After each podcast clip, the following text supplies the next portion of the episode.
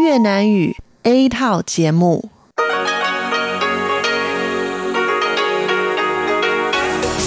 Đây là Đài Phát thanh Quốc tế Đài Loan RTI.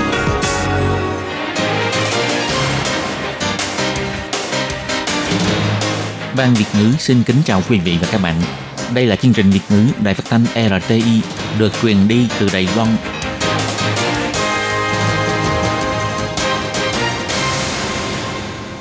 Lê Phương thân chào các bạn, các bạn thân mến. Hoan nghênh các bạn theo dõi chương trình Việt ngữ hôm nay, thứ hai ngày 7 tháng 12 năm 2020, tức ngày 23 tháng 10 âm lịch năm canh tí. Chương trình Việt ngữ hôm nay sẽ đem đến với các bạn các nội dung như sau. Trước hết là phần tin thời sự của Đài Loan, kế tiếp là bài chân đề, sau đó là các chương mục tiếng hoa cho mỗi ngày, tìm hiểu Đài Loan và bảng xếp hạng âm nhạc. Nhưng trước tiên, Lê Phương sẽ mời các bạn theo dõi phần tin thời sự của Đài Loan và trước hết là các mẫu tin tóm tắt.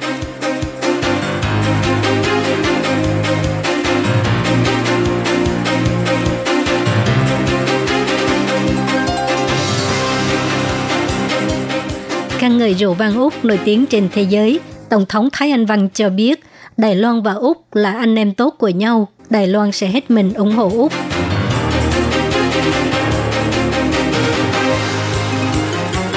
Buổi giới thiệu thành quả học tập của lớp trường bang dành cho sinh viên Hoa Kiều ngập tràn không khí Đông Nam Á.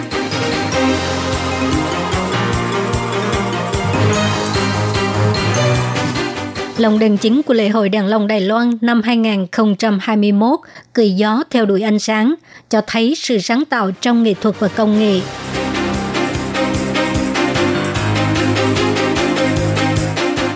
Bước ra khỏi cửa phòng 8 giây trong thời gian cách ly tại nhà, người lao động nước ngoài bị chính quyền thành phố Cầu Hùng phạt 100.000 đầy tệ.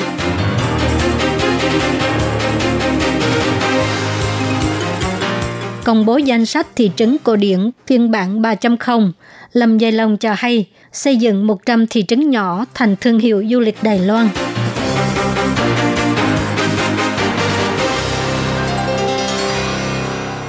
Vì không hài lòng với việc Úc kêu gọi truy tìm nguồn gốc COVID-19, cho nên Trung Quốc đã trả đũa bằng cách áp thuế cao đối với rượu vang Úc, khiến cho các nước trên thế giới đã phát động chiến dịch mua rượu vang Úc.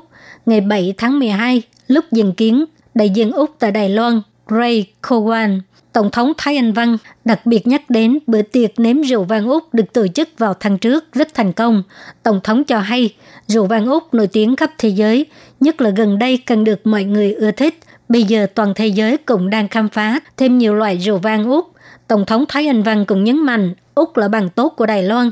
Khi Úc phải đối mặt với áp lực lớn, Đài Loan sẽ hết sức mình ủng hộ. Tổng thống Thái Anh Văn biểu thị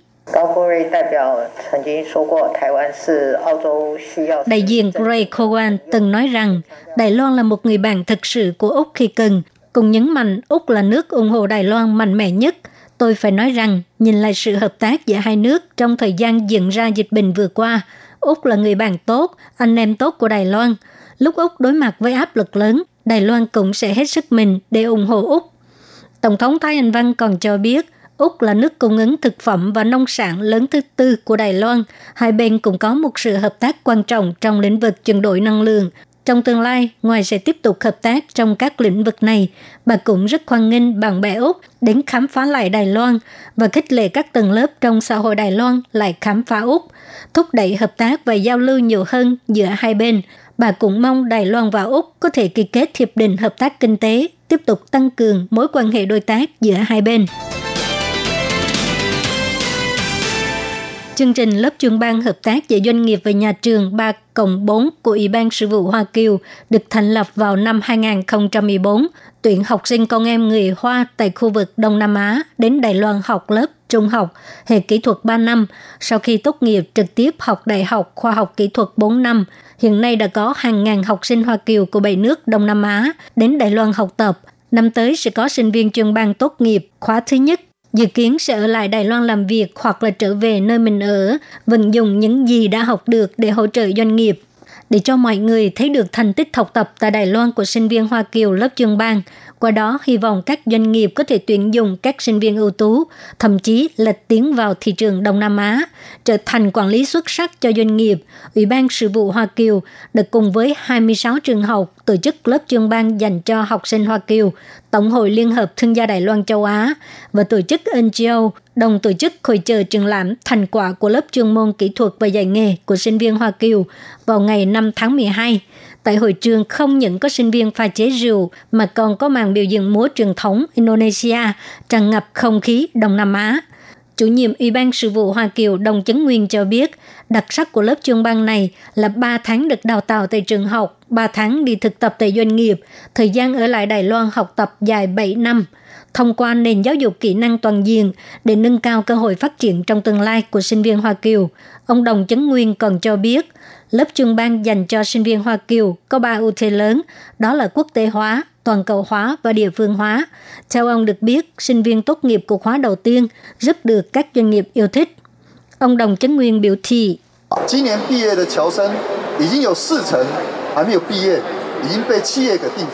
Trong số sinh viên tốt nghiệp năm nay, được có 40% sinh viên chưa tốt nghiệp đã được doanh nghiệp đặt trước – Hy vọng thông qua hội trợ triển lãm của ngày hôm nay có thể khiến cho các giới, nhất là doanh nghiệp Đài Loan, cùng chứng kiến thành quả của lớp trường ban chúng tôi, nhìn thấy được sự tài giỏi và kỹ năng của học sinh. Ông Đồng Chứng Nguyên nhấn mạnh, Ủy ban sự vụ Hoa Kiều hy vọng thông qua chương trình lớp chuyên ban dành cho sinh viên Hoa Kiều có thể bồi dưỡng càng nhiều nhân tài. Trong tương lai, Ủy ban sự vụ Hoa Kiều cũng sẽ hợp tác với ngân hàng nhân lực xây dựng nền tảng để cho sinh viên Hoa Kiều hỗ trợ phát triển ngành công nghiệp, đạt được mục tiêu xoay chuyển cuộc sống. Ủy ban cũng sẽ cung cấp càng nhiều sân khấu để cho sinh viên Hoa Kiều có thể tỏa sáng trên thế giới. Lễ hội đèn lồng Đài Loan năm 2021 sẽ được diễn ra tại thành phố Tân Trúc vào ngày 26 tháng 2 cho đến ngày 3 tháng 7. Bộ trưởng Bộ Giao thông Lâm Giai Long, Thị trưởng thành phố Tân Trúc Lâm Trí Kiên, Cục trưởng Cục Du lịch Trương Tích Thông vân vân cùng tham gia buổi ra mắt tàu hình chất lồng đèn chính, cười gió theo đuổi ánh sáng của năm tới. Ông Lâm Trí Kiên cho biết, lễ hội đèn lồng Đài Loan năm 2021 có nhiều điểm rất khác so với mọi năm – bao gồm kết hợp lễ hội lồng đèn đô thị giữa di tích lịch sử với nghệ thuật ánh sáng và bóng tối, trong khu phố cổ rộng 4 km vuông, tạo ra hình ảnh thành phố theo đuổi ánh sáng. Ông Lâm Trí Kiên cho hay. 所以这一次的灯会主灯啊也特别，希望能够结合。 Vì vậy, lễ hội đèn lồng lần này rất mong có thể kết hợp giữa nghệ thuật ánh sáng và công nghệ quang học và khu công nghệ cao Tân Trúc là trái tim của ngành khoa học công nghệ Đài Loan, có thể hòa hợp với yếu tố văn hóa. Vì vậy, toàn bộ nghệ thuật thiết kế lần này chúng tôi đã đưa vào thẩm mỹ cảnh quan và kết hợp với đặc sắc địa phương bao gồm ngành công nghiệp và các nền văn hóa khác nhau. Tôi tin rằng lồng đèn chính này sẽ khiến cho mọi người kinh ngạc. Ngày 6 tháng 12, Sở Y tế thành phố Cao Hùng cho biết, trong thời gian cách ly tại nhà, một lao động nước ngoài đã bước ra khỏi cửa phòng khách sạn phòng dịch 8 giây, cho nên đã bị phạt 100.000 đề tệ. Ngoài yêu cầu nhà kinh doanh tăng cường giám sát, Sở Y tế cũng sẽ tiến hành kiểm tra ngẫu nhiên, đồng thời kêu gọi người dân hãy tuân thủ quy định phòng chống dịch bệnh. Sở Y tế thành phố cầu Hùng cho biết, một lao động nước ngoài nhập cảnh Đài Loan vào tháng trước, lúc bước ra khỏi cửa phòng 8 giây đã bị chụp ảnh bởi camera gắn ở lối đi trong khách sạn phòng dịch. Sau khi phát hiện, nhân viên khách sạn lập tức thông báo với Sở Y tế và người lao động nước ngoài bị phạt 100.000 đầy tệ bởi vì một bước cũng không được rời khỏi phòng. Bất kể là bước ra khỏi phòng trong bao lâu đều bị phạt từ mức thấp nhất 100.000 đầy tệ.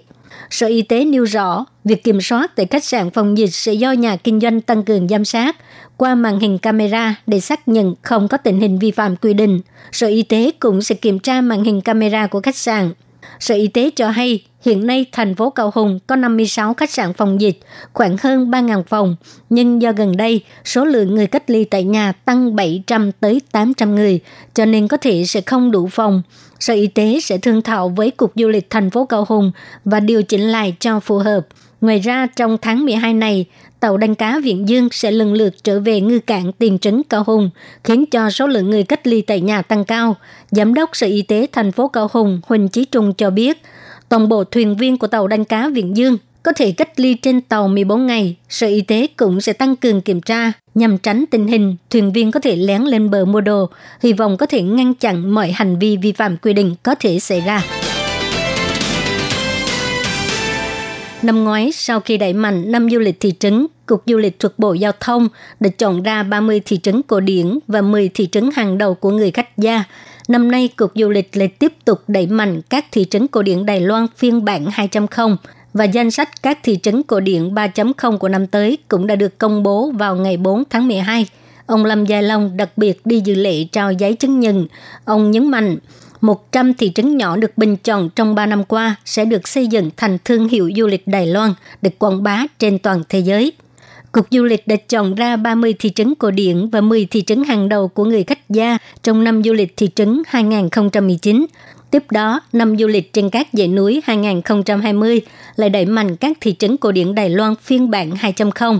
Từ trong 20 phố núi chọn ra 30 thị trấn cổ điển và để chào đón năm du lịch bằng xe đạp 2021 lại tiếp tục chọn ra 30 thị trấn từ bốn miền Bắc Trung Nam Đông. Ngày 4 tháng 12, Bộ Giao thông tổ chức lễ trao giấy chứng nhận cho các thị trấn cổ điển Đài Loan phiên bản 3.0. Họa sĩ vẽ tranh cát Mario cũng đến hội trường tổ chức họp báo vẽ nên nhiều phong cảnh khác nhau của các thị trấn nhỏ ở Đài Loan. Lúc phát biểu, Bộ trưởng Bộ Giao thông Lâm Gia Long cho hay, Đài Loan là quốc gia chống dịch COVID-19 rất thành công. Điều này cả thế giới đều nhìn thấy. Đài Loan cần phải tận dụng thời gian vàng khi biên giới chưa bị phong tỏa để đánh bóng thêm thương hiệu và trở thành một trong những quốc gia thu hút nhiều khách du lịch nhất. Vì vậy, năm ngoái sau khi đưa ra ba biện pháp thúc đẩy du lịch, bao gồm tổ chức Hội nghị phát triển du lịch toàn quốc, xây dựng sách trắng về sách du lịch 2030 và nâng cấp Cục Du lịch thành Tổng cục Du lịch, bây giờ tiếp tục tăng cường đẩy mạnh hy vọng có thể kết hợp 13 khu phong cảnh quốc gia với 100 thị trấn nhỏ, xây dựng Đài Loan trở thành một quốc gia du lịch nổi tiếng. Ông Lâm Gia Long cho hay, Bây giờ ngoài ba biện pháp thúc đẩy du lịch đã được thực hiện vào năm ngoái thì tôi còn dùng ba biện pháp khác, đó là xây dựng Đài Loan thành quốc gia phát triển du lịch mạnh nhất, du lịch thịnh hành và liên minh ngành du lịch. Như vậy là có thể trở thành một đội tuyển quốc gia tốt và các bạn là thành viên không thể thiếu của đội tuyển này. Chúng tôi đã lựa chọn cẩn thận, ban đầu chỉ là một năm, sau đó chúng tôi đã kéo dài thời gian lên 3 năm và chọn ra 100 thị trấn nhỏ trong tương lai, chúng tôi có kế hoạch 3 năm và chúng tôi cũng sẽ đầu tư thêm nguồn lực. Vì vậy, 100 thị trấn nhỏ này cũng sẽ hợp tác với chúng tôi, biến thành một sản phẩm để tiếp thị trên toàn thế giới. Ông Lâm Gia Long nêu rõ, trong số 100 thị trấn cổ điển này, có 36 chuyến tàu đi qua, 64 làng xe đạp ở thị trấn nhỏ mê hoặc lòng người, 26 thị trấn là vịnh biển, 23 thị trấn miền núi, còn có 13 bộ lạc dân tộc nguyên trú và 12 làng khách gia. Mỗi một thị trấn đều có những điểm nổi bật của riêng mình và kết hợp với năm du lịch theo chủ đề tiếp theo. Cho dù là du lịch xe đạp, đường sắt hay là du lịch đảo, đều có thể tạo cơ hội kinh doanh du lịch quốc tế sau đại dịch COVID-19.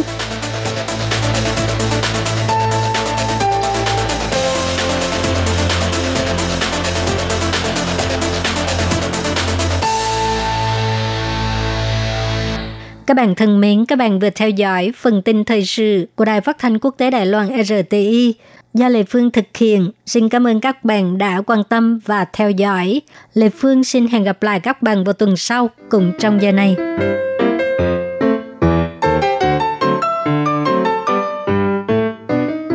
Quý vị và các bạn thính giả thân mến, chương trình phát thanh tiếng Việt của Đài Phát thanh Quốc tế Đài Loan RTI được truyền thanh 3 buổi tại Việt Nam, mỗi buổi phát một tiếng đồng hồ buổi phát chính vào lúc 6 giờ đến 7 giờ tối hàng ngày giờ Việt Nam qua tần số SW 9425 kHz với sóng dài 31 m. Buổi phát lại lần thứ nhất vào hôm sau 9 giờ tới 10 giờ tối qua tần số SW 9625 kHz với sóng dài 31 m. Buổi phát lại lần hai vào sáng hôm sau, lúc 6 giờ tới 7 giờ qua tần số SW 9745 kHz với sóng dài 25 mét. Ngoài ra tại Đài Loan, ở khu vực Giang Nghĩa, Vân Lâm và Đài Nam có thể đón nghe chương trình của Ban Việt ngữ qua tần số AM 1422 kHz vào lúc 8 giờ tới 9 giờ tối mỗi thứ ba hàng tuần và chương trình sẽ được phát lại vào hôm sau lúc 9 giờ tới 10 giờ sáng. Sau đây xin mời quý vị và các bạn tiếp tục đón nghe nội dung chương trình hôm nay.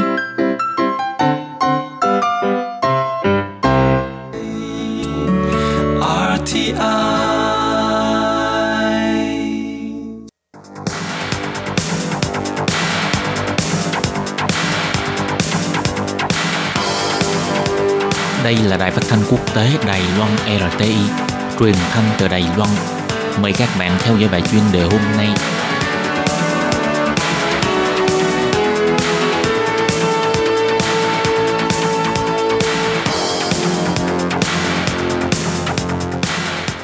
Thúy Anh xin kính chào quý vị và các bạn.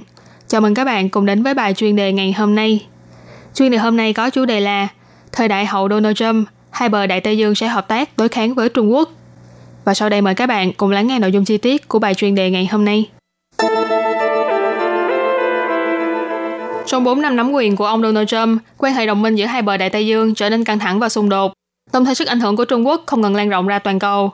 Sau khi ông Joe Biden đắc cử tổng thống, quan hệ giữa châu Âu và Mỹ có thêm tia hy vọng mới cho tương lai. Châu Âu đang muốn tìm cách bắt tay với Mỹ để cùng nhau ứng phó với những thử thách mà Trung Quốc mang lại. Vì Nhà Trắng đổi chủ đã tạo ra động lực mới cho mối quan hệ hữu nghị truyền thống giữa hai bờ Đại Tây Dương. Liên minh châu Âu EU và Tổ chức Hiệp ước Bắc Đại Tây Dương NATO gần đây đều đã phát biểu báo cáo bày tỏ lo ngại đối với sự trỗi dậy của Trung Quốc, đồng thời hy vọng có thể bắt tay với chính phủ mới của Hoa Kỳ để cùng đối kháng lại với Trung Quốc. Ngày 2 tháng 12, Ủy ban EU đã đưa ra bản thảo kế hoạch mang tên một lịch trình EU-Mỹ mới để thay đổi toàn cầu. Trong đó bày tỏ rằng EU lo ngại về vấn đề sức ảnh hưởng không ngừng mở rộng của Trung Quốc và quan hệ giữa hai bờ Đại Tây Dương ngày một yếu đi sẽ có lợi cho những mục tiêu địa chính trị của Bắc Kinh. Bản thảo này kêu gọi Washington hãy nắm bắt lấy cơ hội, cùng xây dựng liên minh toàn cầu nhằm ứng phó với những thử thách chiến lược chung do sức ảnh hưởng ngày một tăng cao của Trung Quốc mang lại. Ngày 30 tháng 11, Giám đốc Viện Nghiên cứu các vấn đề quốc tế của Ý là Natalie Tochi đã nói trên đài VOA rằng cả hai bên châu Âu và Mỹ đều cảm thấy lo lắng trước những hành vi kinh tế không công bằng, xâm phạm nhân quyền và pháp trị, nguy cơ an ninh từ mạng 5G và không quan tâm đến quản trị toàn cầu của Trung Quốc. Tổ chức NATO thì mở hội nghị ngoại trưởng trực tuyến vào hai ngày 1 và 2 tháng 12, trong đó thảo luận về báo cáo cải cách NATO 2030 do nhóm chuyên gia soạn thảo, đề xuất 138 khuyến nghị cải cách đối với NATO, trong đó ngoại trừ chỉ ra trong 10 năm tới, Nga sẽ là đối thủ chủ yếu của NATO ra, còn nhấn mạnh NATO phải càng tập trung hơn vào những thử thách mới mà sự trỗi dậy của Trung Quốc mang lại. Về báo cáo nhận định, đối với những giả tâm về kỹ thuật, mở rộng quân sự và chính sách thương mại của Trung Quốc, NATO không thể tiếp tục chỉ xem nước này như là một quốc gia châu Á đơn thuần. Bên cạnh đó, phản ứng của NATO đối với những thử thách này là quá chậm chạp. Bài báo cáo kiến nghị NATO nên thành lập cơ quan tư vấn nhằm hỗ trợ cho phương Tây trong chính sách đối với Bắc Kinh, đồng thời cho thấy sự ảnh hưởng của những hoạt động gián điệp, chuỗi cung ứng, chiến tranh thông tin và xây dựng quân sự của Trung Quốc đối với an ninh của phương Tây. Trước khi báo cáo được công bố, Tổng thư ký của NATO, ông Jens Stoltenberg bày tỏ sự trỗi dậy của Trung Quốc là một thử thách to lớn đối với an ninh của NATO, đồng thời đôn đốc các nước liên minh phải đoàn kết để ứng phó. Ông Stoltenberg nói, Trung Quốc đang đầu tư ồ ạt vào chương trình phát triển các loại vũ khí mới. Trung Quốc đang tiến đến gần chúng ta hơn, từ Bắc Cực cho đến châu Phi. Trung Quốc không chia sẻ các giá trị của NATO và cố gắng đe dọa những quốc gia khác. Tuy nhiên, ông Stoltenberg không tuyên bố Trung Quốc là kẻ địch, nhưng sẽ cân nhắc đưa Trung Quốc vào văn kiện chiến lược tổng thể chính thức của tổ chức này, có tên gọi là khái niệm chiến lược. Trong hội nghị thượng đỉnh và cuộc họp ngoại trưởng năm 2019, Mỹ đã kêu gọi NATO nên chú ý đến những uy hiếp tiềm tàng của Trung Quốc. Bà Ivanka Karaskova, người phụ trách các hạng mục nghiên cứu về Trung Quốc tại Hiệp hội các vấn đề quốc tế AMO của Séc bày tỏ, những năm trước đây, Mỹ vẫn luôn xúc tiến đưa Trung Quốc vào trong vấn đề quan trọng của NATO, nhưng có một vài nước thành viên bất đồng ý kiến, chỉ muốn thảo luận về các vấn đề an ninh mạng và khu vực biển phía nam của Trung Quốc. Bây giờ trong báo cáo mới này đề cập đến Trung Quốc, cho thấy sự thay đổi vô cùng to lớn trong cách nhìn của NATO. Tuy vậy, có sự thay đổi trong cách nhìn, không đồng nghĩa là lập tức có hiệu quả.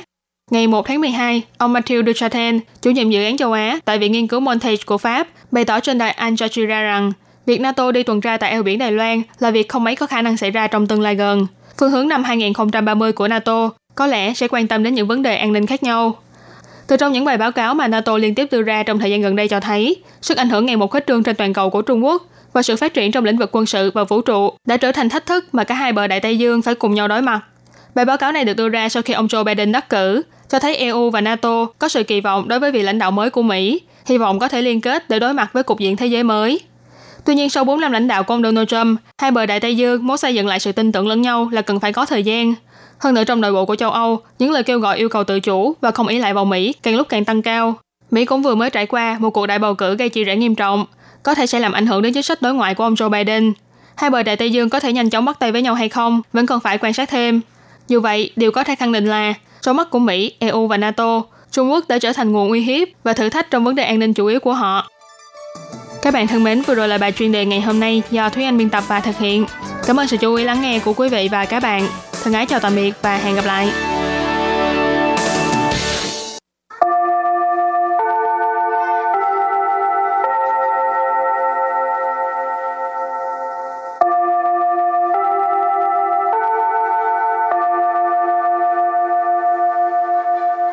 Xin mời quý vị và các bạn đến với chuyên mục Tiếng Hoa cho mỗi ngày do Lệ Phương và Thúy Anh cùng thực hiện.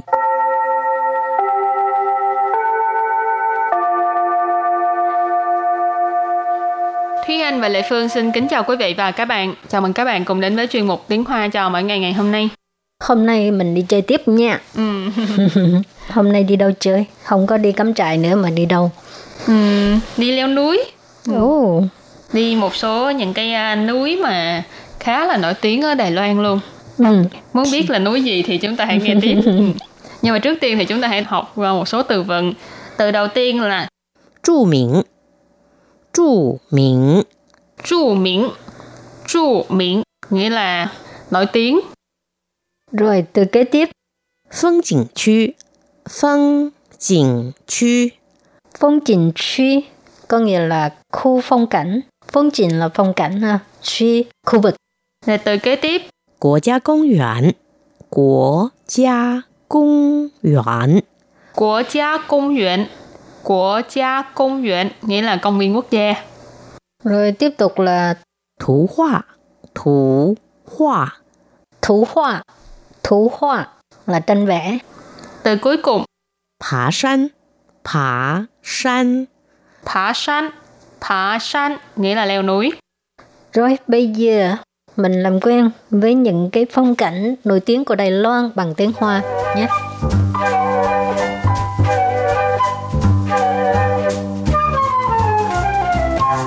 Đối thoại của hôm nay như sau. 来台湾那么久，你去过哪些着名的风景区了？我去过泰鲁格国家公园，还有太平山风景区。 阿里山呢？还是我们一起去阿里山好不好？好啊！听说阿里山美得像图画一样，我老早就想去了。Trong cái bài này thì chúng ta có nhắc đến bao nhiêu địa danh. Một là Thái Lục Cỡ, rồi Thái Phiền San, rồi A Lì San. Vậy là có ba cái phong cảnh và công viên quốc gia. Câu đầu tiên là 来台湾那么久，你去过哪些著名的风景区了？来台湾那么久，你去过哪些着名的风景区了？ Lại Thái Quan na mà chỗ, nì去过哪些着名的风景区了? Câu này có nghĩa là à, đã đến Đài Loan lâu như vậy rồi thì bạn đã từng đi qua những cái khu phong cảnh nổi tiếng nào?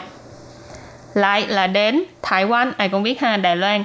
Na mà chỗ tức là chỗ là lâu. Cho nên na mà chỗ là một cái uh, phó từ chỉ mức độ là uh, lâu đến như vậy rồi. Đã đến Đài Loan lâu như vậy rồi. Nì là bạn chu qua là đã từng đi qua. Nà xế những cái nào? Chu miệng là nổi tiếng. Phong cảnh khu là khu phong cảnh. Cho nên chu miệng đã phong cảnh khu là khu phong cảnh nổi tiếng.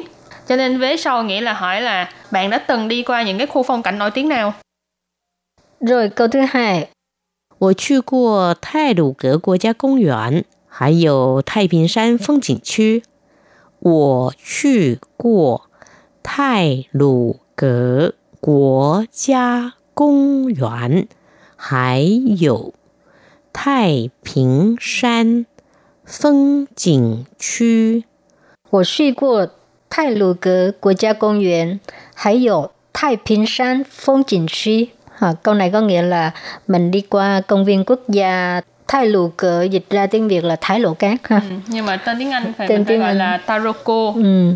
Cái tiếng của người um, Người dân à, tộc. người dân nguyên trú ha. Hải dụ ở Thái Bình San phong景区 với là à, khu phong cảnh núi Thái Bình. À. 我去过 tức là mình đã từng đi qua. Thái Lù Cờ Quốc gia công viên. Công viên là công viên, Thái Lù Cờ là cái tên, còn quốc gia tại vì cái công viên này của quốc gia mà ha, cho nên mới có thêm từ quốc gia. Ờ, hải dụ là còn có Thái Bình San phong景区 tức là cái tên của cái khu phong cảnh này. Thái Bình San là à, núi Thái Bình. Rồi câu kế tiếp. 阿里山呢？还是我们一起去阿里山好不好？阿里山呢？ 还是我们一起去阿里山好不好？ 阿里山呢？还是我们一起去阿里山好不好? Câu này có nghĩa là à, vậy còn núi A Lý Sơn thì sao? Hay là mình cùng nhau đi A Lý Sơn nhé?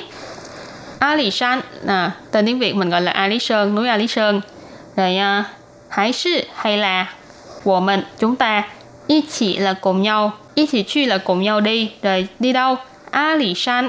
À, nãy mình có nói là núi A Lý Sơn ha. Họ bố họ là được không? Cho nên vế sau là à, mình cùng đi A Lý Sơn được không?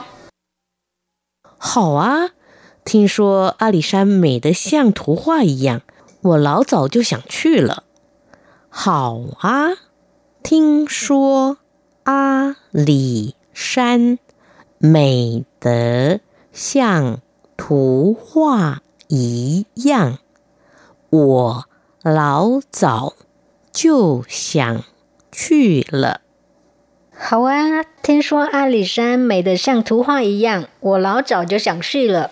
Ừ, câu này có nghĩa là đi, nghe nói uh, núi A Lý đẹp giống như trong tranh vậy, à, mình muốn đi từ lâu rồi. Hào à, cái này có nghĩa là muốn đi khi mình muốn đi mình nói hào à, đi. Thính xua, nghe nói, A Lý San, tức là núi A Lý, mỹ tờ Xiang thú hoa y yang, thú hoa hồi nãy mình học rồi ha, tức là bức tranh.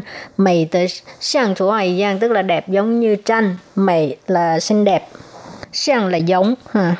Xiang什么一样, ha, là ở giữa. Giống cái gì? Bức tranh, thú hoa. Của lão早就想去了. Lão早, tức là cái từ trước nói về cái thời gian từ trước đó ha à, của lão早就想去了 tức là mình muốn đi từ lâu rồi trong cái đoạn đối thoại này á, là chúng ta đã thấy là có ba cái khu phong cảnh là Thái Lục Cờ Quốc gia công viên, Thái Bình San phong 景区 với lại A Lì San. Thì uh, đây là những cái uh, địa danh rất là nổi tiếng khi mà nói về du lịch của Đài Loan, không chỉ là với người dân Đài Loan mà còn với uh, khách nước ngoài. Cho nên uh, nếu như các bạn có dịp thì các bạn cũng có thể đi leo núi ở những cái uh, khu phong cảnh này. Leo ừ. núi nãy mình có nói là Phá San. Thì uh, hiện tại là em đã đi được uh, Thái Lục Cờ của cha công viên với lại uh, A Lì San rồi, còn thiếu uh, Thái Bình San. Địa phương chỉ đi qua Thái Lù Cờ. Nhưng mà các bạn biết không, ba cái phong cảnh này nó xa nhau, xa ừ. nhau, xa ơi là xa, cách ừ. nhau rất là xa đó. Ừ. Thái Lù Cờ là ở uh, Hoa Liên. Phải nói là Thái Lù Cờ là bắt từ Hoa Liên, vượt qua dãy núi Trung ương, rồi bắt qua bên kia là sắp tới Nam Đầu, Nạnh Thổ. Rồi Thái Bình San phong cảnh 区 là khu phong cảnh núi Thái Bình thì ở Nghi Lan, ừ. Dĩ Lãn còn Ali Alishan thì ở Gia Nghĩa nằm giữa uh, Gia Nghĩa với lại um, Đài Nam hả? Ừ, một lần đi một nơi thôi. Nếu mà đi du lịch ở nước ngoài tới ha mà ha mà đi kiểu đó là chết ừ, luôn. phải ở đây lên cả tháng mới đi hết được. Rồi và trước khi chấm dứt bài học hôm nay xin mời các bạn ôn tập lại nhé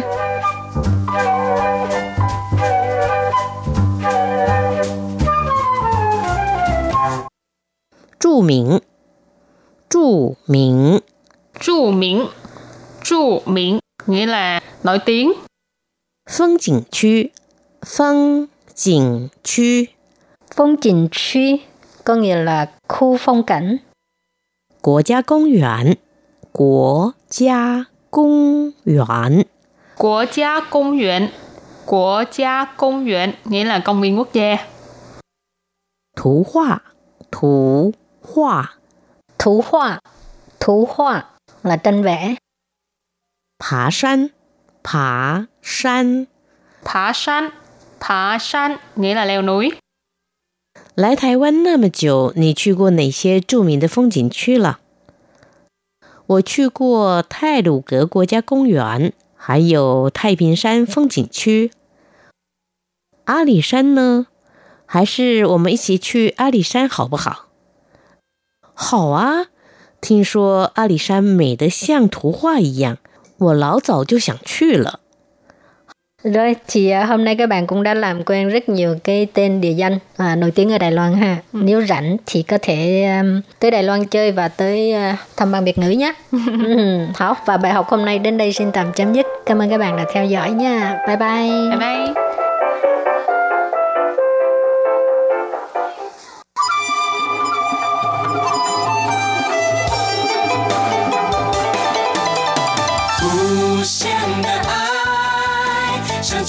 世界传开永恒的关怀，来自台湾。 之音 RTI。Quý vị đang đón nghe chương trình Việt ngữ Đài RTI truyền thanh từ Đài Loan.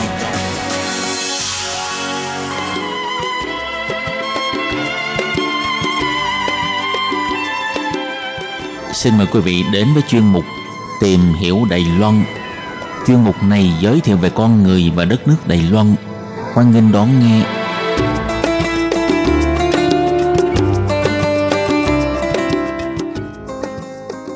Các bạn thân mến, Hải Ly xin chào các bạn.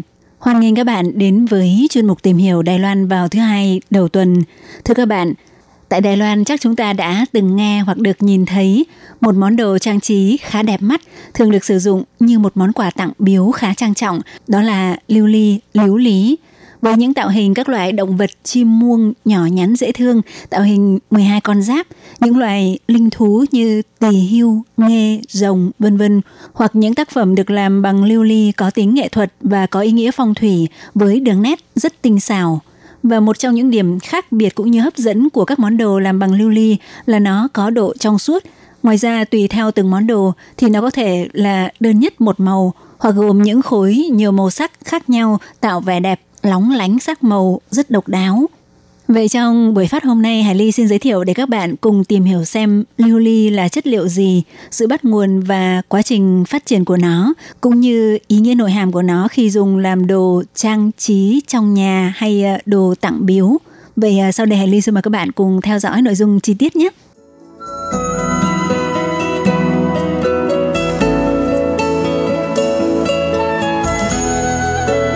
Thưa các bạn, thì từ lưu ly trong tiếng Trung đọc là liếu lý, có nhiều cách viết đồng âm khác chữ. Thì ờ, nguồn gốc xa xưa của nó là tên gọi của một loại đá quý đến từ Tây vực Si ủy, tức chỉ các nước nằm ở phía Tây của Trung Quốc vào thời xưa. Trong tiếng Việt cũng còn được gọi là ngọc lưu ly. Còn ý nghĩa thông thường vào thời nay thì ờ, lưu ly là để chỉ lưu ly nhân tạo – mà chúng ta thường thấy bán tại các cửa hàng bán đồ lưu niệm hoặc tại một số điểm du lịch của Đài Loan. Vậy rốt cuộc lưu ly là ngọc, là đá quý hay đồ thủy tinh?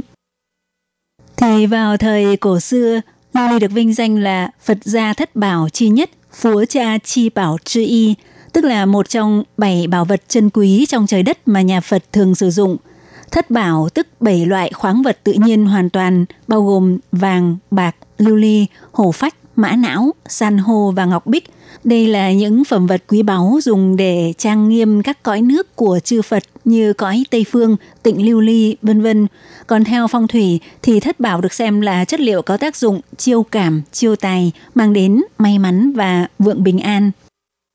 Ngoài ra thì ờ, lưu ly cũng được coi là một trong ngũ đại danh khí ủ tà mính chỉ của Trung Quốc bao gồm vàng, bạc, ngọc bích, lưu ly, gốm sứ và đồng thau – nhưng cho tới thời nhà Minh, thời nhà Minh là từ khoảng cuối thế kỷ thứ 14 đến cuối thế kỷ thứ 17, thì loại đá quý lưu ly trong thiên nhiên đã biến mất, chỉ còn tồn tại trong truyền thuyết cũng như trong những câu chuyện ma quỷ thần thánh. Như nhân vật sa tăng trong cuốn Tây Du Ký, vì nhỡ tay làm vỡ chiếc cốc lưu ly mà bị Ngọc Hoàng đầy xuống làm yêu quái ở Lưu Sa Hà, nơi hạ giới, và có lẽ do bề mặt của lưu ly có đặc điểm trơn nhẵn như thủy tinh, do vậy có những quan điểm cho rằng lưu ly trong lịch sử chính là thủy tinh, nhưng theo nhà hán học người Mỹ Berthold Laufer cho rằng lưu ly vào thời cổ đại của Trung Quốc không thể là thủy tinh mà nó là một loại đá quý. Đến trẻ con đều có thể phân biệt giữa đá quý và hạt thủy tinh. Vào thời cổ đại ở Trung Quốc, lưu ly chỉ dành cho nhà Phật hay vua chúa. Và do thành phần chủ yếu của men màu bề mặt của lưu ly nhân tạo được làm bằng thủy tinh trì, do vậy không thích hợp dùng để làm đồ đựng thức ăn mà thường được sử dụng để làm đồ trang trí, quà tặng và đồ tùy táng.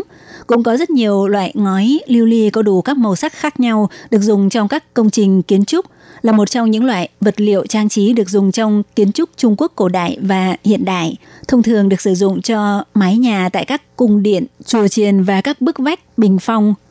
Và tiếp theo Hải Ly cũng xin được giới thiệu với các bạn kỹ hơn về sự tồn tại, phát triển của lưu ly nhân tạo ở Trung Quốc.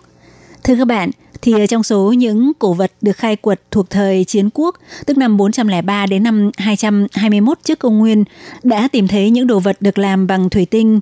Từ những di vật khai quật được của thời kỳ này, phát hiện thấy có những vật dụng được làm bằng thủy tinh như hạt thủy tinh có bề ngoài trông tựa như phỉ thúy và ngọc.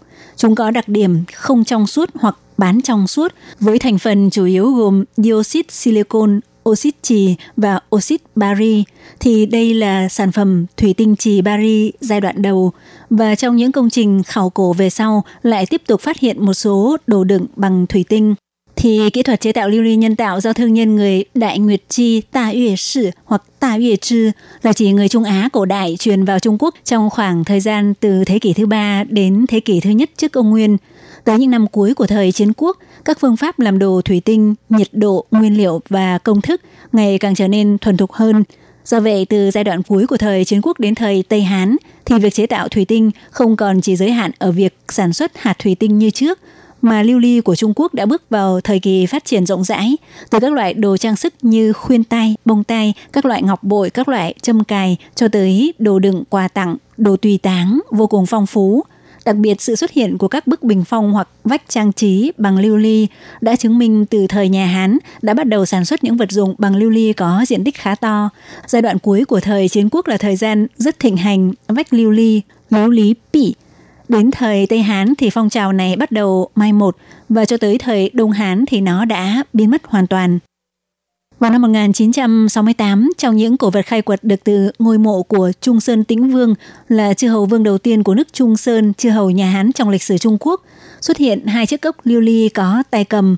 Sau khi tiến hành các bước kiểm tra khoa học cho thấy đó là chất liệu thủy tinh có hàm lượng trì cao được chế tạo theo phương pháp đúc mẫu chảy lâu đời nhất của Trung Quốc vẫn còn tồn tại cho tới ngày nay, ít nhất đã có bề dày 2.100 năm. Theo suy luận của chuyên gia thuộc công ty gốm sứ thủy tinh Corning nổi tiếng của Mỹ cho rằng Thành phần oxit bari có trong đồ lưu ly nhân tạo trong giai đoạn giữa thời chiến quốc và thời nhà Hán có khả năng được đưa vào để sử dụng cho một loại công thức đặc biệt nào đó để giúp cho lưu ly càng đục hơn, qua đó để mô phỏng khiến ngoại hình của chúng trở nên có vẻ giống như ngọc. Còn những đồ thủy tinh thổi là do người Tây Vực mang vào Trung Quốc qua con đường tơ lụa vào trước thời nhà Đường, trở thành loại vật dụng được rất nhiều người giàu có siêu tầm. Vào năm 1985, tại di chỉ ngôi chùa cổ Côn Tuyền thuộc thời nhà Đường từng phát hiện hai chiếc bình thủy tinh nhỏ màu xanh lục. Vào các triều đại sau triều đại nhà Tống thì các loại đồ đựng bằng thủy tinh nhiều lên, mục đích sử dụng cũng có quan hệ mật thiết hơn với cuộc sống của người dân trong đó có hai di chỉ xưởng sản xuất thủy tinh thuộc thời nhà Nguyên trong giai đoạn từ năm 1271 đến năm 1368 thì một di chỉ nằm tại Tân Cương và một di chỉ khác nằm ở Sơn Đông Trung Quốc thì đây là hai điểm sản xuất thủy tinh sớm nhất tới nay đã được phát hiện của Trung Quốc. Vào thời nhà Thanh và nhà Minh là giai đoạn từ năm 1368 đến năm 1912 thì nơi sản xuất thủy tinh trọng điểm là tại Bắc Kinh, Quảng Châu và thị trấn Nhan Thần, huyện Truy Xuyên, tỉnh Sơn Đông, nay là khu Bắc Sơn, thành phố Truy Bắc, tỉnh Sơn Đông, Trung Quốc. Và kể từ khi vua Khang Hy thời nhà Thanh lập xưởng chế tạo thủy tinh của cung đình, thì ờ, nghệ thuật thủy tinh thời nhà Thanh đã phát minh và phát triển ra phương pháp phối màu, đó là phương pháp dán nóng thủy tinh màu lên trên thủy tinh. Sau khi làm nguội sẽ thực hiện công đoạn vẽ, chạm khắc những hình thù để tạo thành những sản phẩm thủy tinh rất tinh xảo, đẹp mắt, có nhiều màu sắc. Khi đó, kỹ thuật thổi thủy tinh đã có thể sản xuất ra thủy tinh trong suốt và thủy tinh đục một màu với trên 15 loại màu sắc khác nhau. Ngoài ra, thủy tinh sọc vằn, thủy tinh chạm khắc phối màu và lọ hít thời nhà Thanh, bí yên hú đều là những bảo vật của nghệ thuật thủy tinh thế giới. Các bạn thân mến, do thời lượng của chương trình có hạn, Hải Ly xin tạm dừng chuyên mục hôm nay tại đây và xin hẹn với các bạn trong chuyên mục tuần sau sẽ tiếp tục giới thiệu với các bạn về ý nghĩa nội hàm của đồ lưu niệm và trang trí bằng lưu ly trong thời hiện đại ngày nay tại Đài Loan nhé. Bye bye!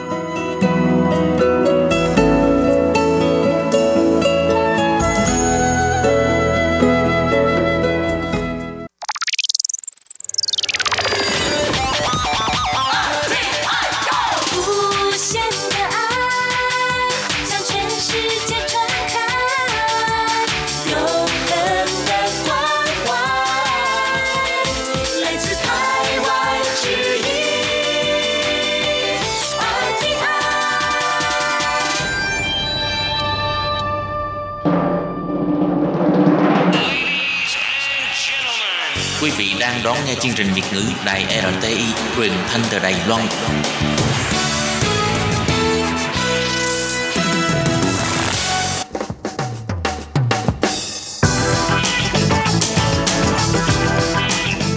Bạn đang lắng nghe chuyên mục bảng xếp hạng âm nhạc được phát sóng vào thứ hai hàng tuần.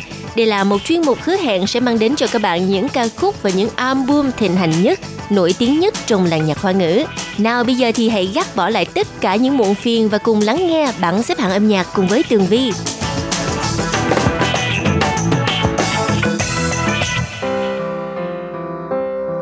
Hello, Tường Vi xin chào quý vị và các bạn. Thứ hai đầu tuần là lúc mà Tường Vi thư giãn nhất. Tuy là phải làm việc nhưng mà làm việc với 10 ca khúc hay nhất trong tuần và gửi những bài hát hay này đến cho quý vị thính giả.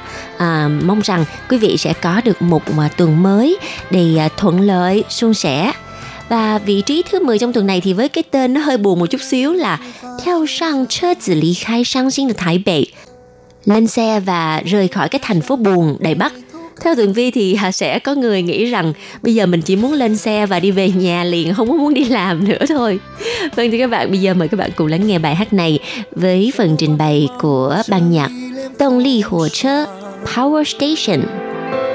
把我们磨成这副模样，好久不见。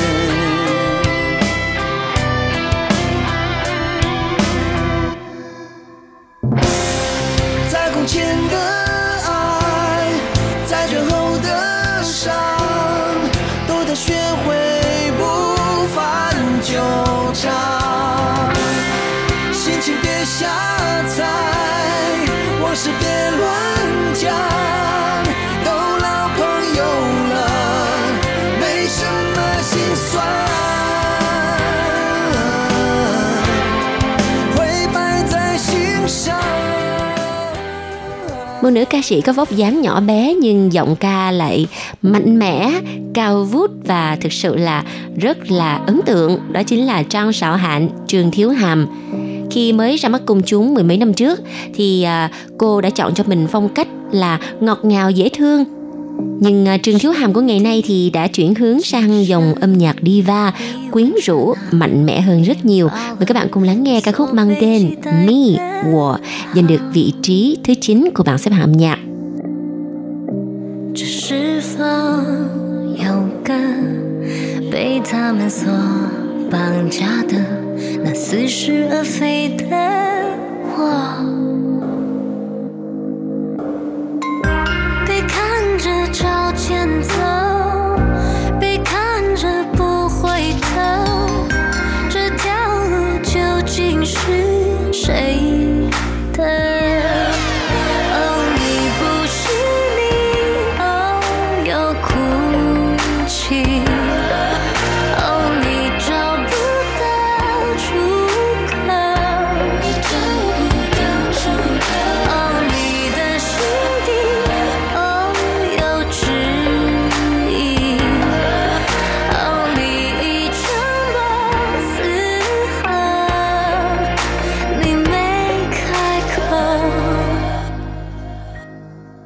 Trời ơi, vị trí thứ 8 trong tuần này đã thuộc vào tay của một Mỹ Nam mới nổi và vô cùng đình đám. Đó chính là nam ca sĩ kim diễn viên Hứa Quang Hán, Xu Quang Hạnh.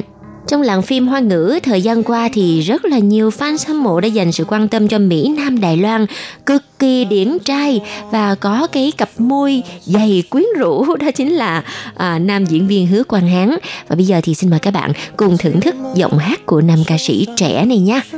别再想见我 Yesterday No More 过往的细节哪里出错？虽然没有想要多， 街上人潮一样多，但没想到转个弯遇见了你，却如此不洒脱。下意识的你就别再拥抱我。别以为只不过是个自然动作，如果可以微笑点头的轻描带过，漠视我，都好过假装熟络。下一次的你就别再提起我，别以为只不过是个贴心问候。如果以还是朋友，我会无话不说。不是你就可以轻松的隐瞒着现在我有多么的难过。 rất là nhiều ờ, các ờ, diễn viên lại có khiếu hát hay, trong đó phải kể tới nữ diễn viên Xu Quầy Niệm, Hứa Vĩ Ninh. Vừa rồi cô tham gia vai chính trong bộ phim Sĩ sư bị hại trợ Ai là người bị hại và cô đã thử sức mình trong lĩnh vực âm nhạc với ca khúc mang tên Mẹ cả rận Tô Sư Quậy, ca khúc chủ đề của bộ phim. Nào và bây giờ hãy cùng lắng nghe Mẹ cả rận Tô Sư Quậy, mỗi chúng ta đều là ma quỷ, vị trí thứ bảy của bảng xếp hạng. 笔在地上画几个圈，写几支吻的检验，全部都白费。 凶手多完美，被害人的心就有多碎。谁在说谎？谁想要嫁祸给谁？颠倒是非，那是谁？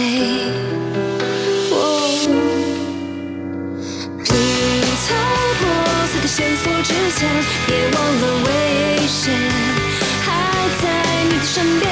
伸张正义的角度而言，善恶的分界，真相不是绝对，每个细节都有些关联。谁与人是谁，不用贴标签。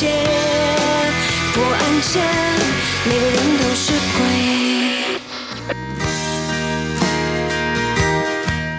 Vị trí thứ sáu trong tuần này là một bài hát có cái sắc màu mà Tường Vi rất là thích, đó chính là màu xanh, lùi sợ. Nào mời các bạn cùng lắng nghe với giọng hát của nữ ca sĩ Trần Xuệ Niệm, Trần Tuyết Ngân, ca khúc mang tên Lùi sợ, màu xanh. 毕竟我的心也是肉做的，你离开时，我心里的彩虹就变成灰色。说不心酸那是假的，如果我真的没那么爱 爱过，爱着一个没有灵魂的人，世界都是黑色。若不是你突然闯进我生活，我怎会把死守的寂寞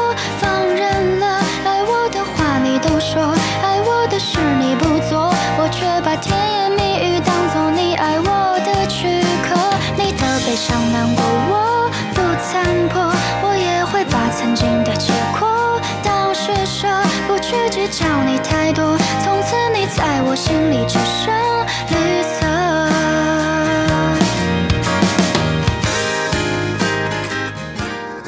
Các bạn có thấy là khi mà vừa nghe nhạc vừa làm việc á, thì thời gian trôi qua nhanh lắm phải không nào?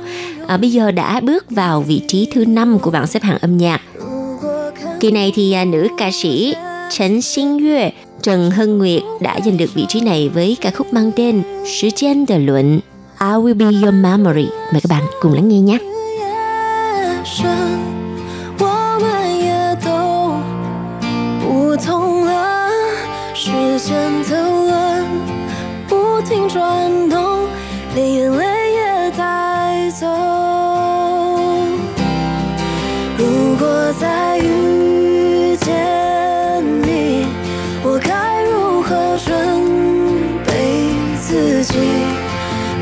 情或是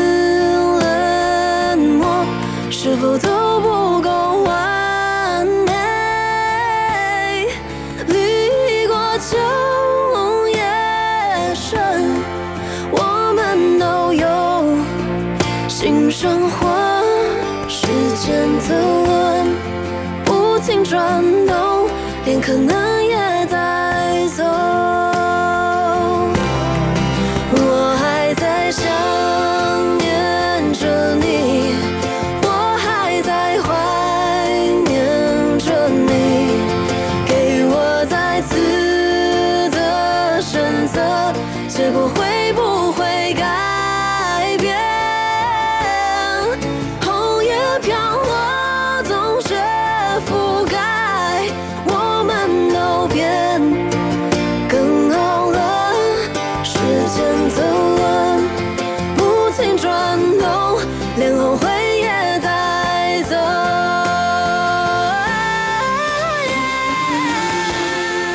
vị trí thứ tư của bảng xếp hạng âm nhạc Ai nị 需要练习 cần phải rèn luyện để biết yêu em. Đây là một bài hát mới của Phẩm Quán cùng song ca với nữ ca sĩ Quê Dạ. Vi Á mời các bạn cùng lắng nghe vị trí thứ ba của bảng xếp hạng âm nhạc. 你说我的坏脾你从来不介意，已经很了不起。每天在斗嘴生气，先动又嫌弃，却不曾想过放弃。 因为在你的身边，我才可以孩子气，自然表露无遗。生活需要练习，陪伴需要练习，重复提醒自己，乐此不疲。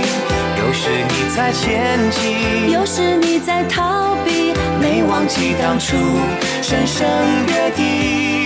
幸福需要练习，知足需要练习，一天比一天更懂得珍惜。拥抱过这熟悉，明白的知不易。更 Bây giờ là sự xuất hiện của ca khúc đã giành được vị trí thứ ba trong tuần này. Trời ơi, một sự kết hợp thật là ngọt ngào của hai viên kẹo ngọt. Quảng Sinh Liện Vương Tâm Lăng và Doãn Sảnh Liện Dương Thừa Lâm trong ca khúc mang tên Nuôi Hải Mệnh Girls. 泪滴，血印是泪滴，对不起，灵魂是谁做的？谁下了标记？胸围与胸肌，他们生了最廉价的那种。女孩们加油，为何你要加油？这世界是谁状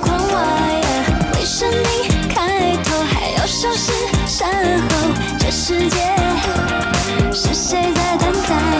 请你自爱，有自己爱，自由自在。身为女孩，请自爱，请你自爱，有自己爱，自由自在。所有男孩，请自爱，给我们一个梦想与方向盘。梦想的人会说快快快避难，偏颇的眼光有太多飞沫，却只指责谁咳了嗽。Two three。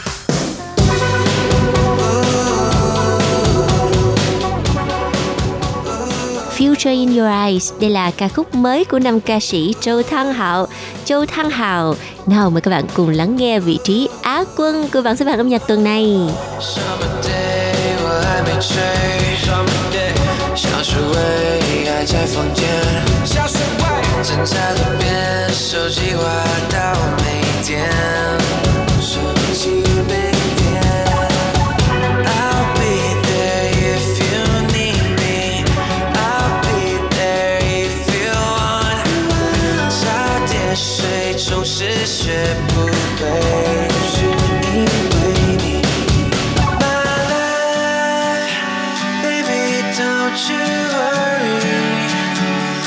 don't you worry about me. I see future in your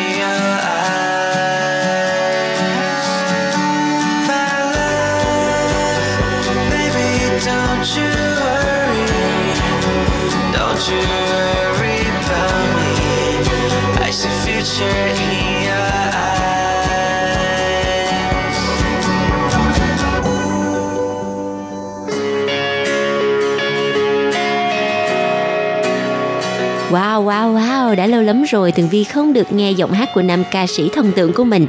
Bi Su Jin, Bi. Anh à, cuối cùng vào cuối năm 2012 này Trước mùa Giáng sinh đã cho ra ca khúc mới Be Alive.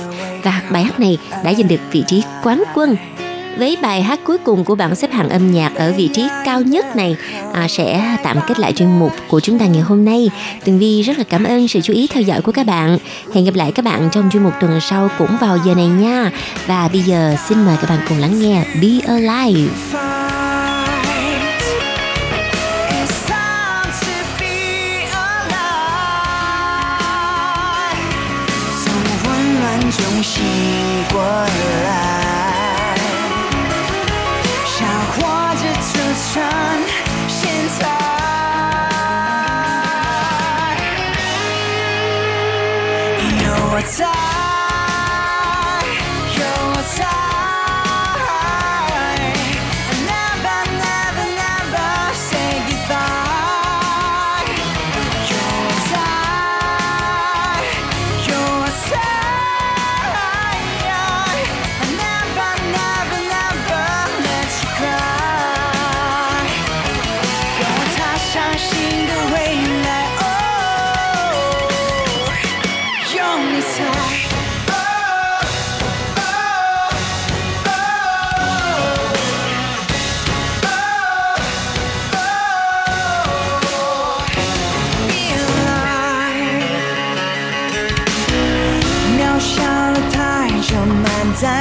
星星的窗，灿烂成一片灯海。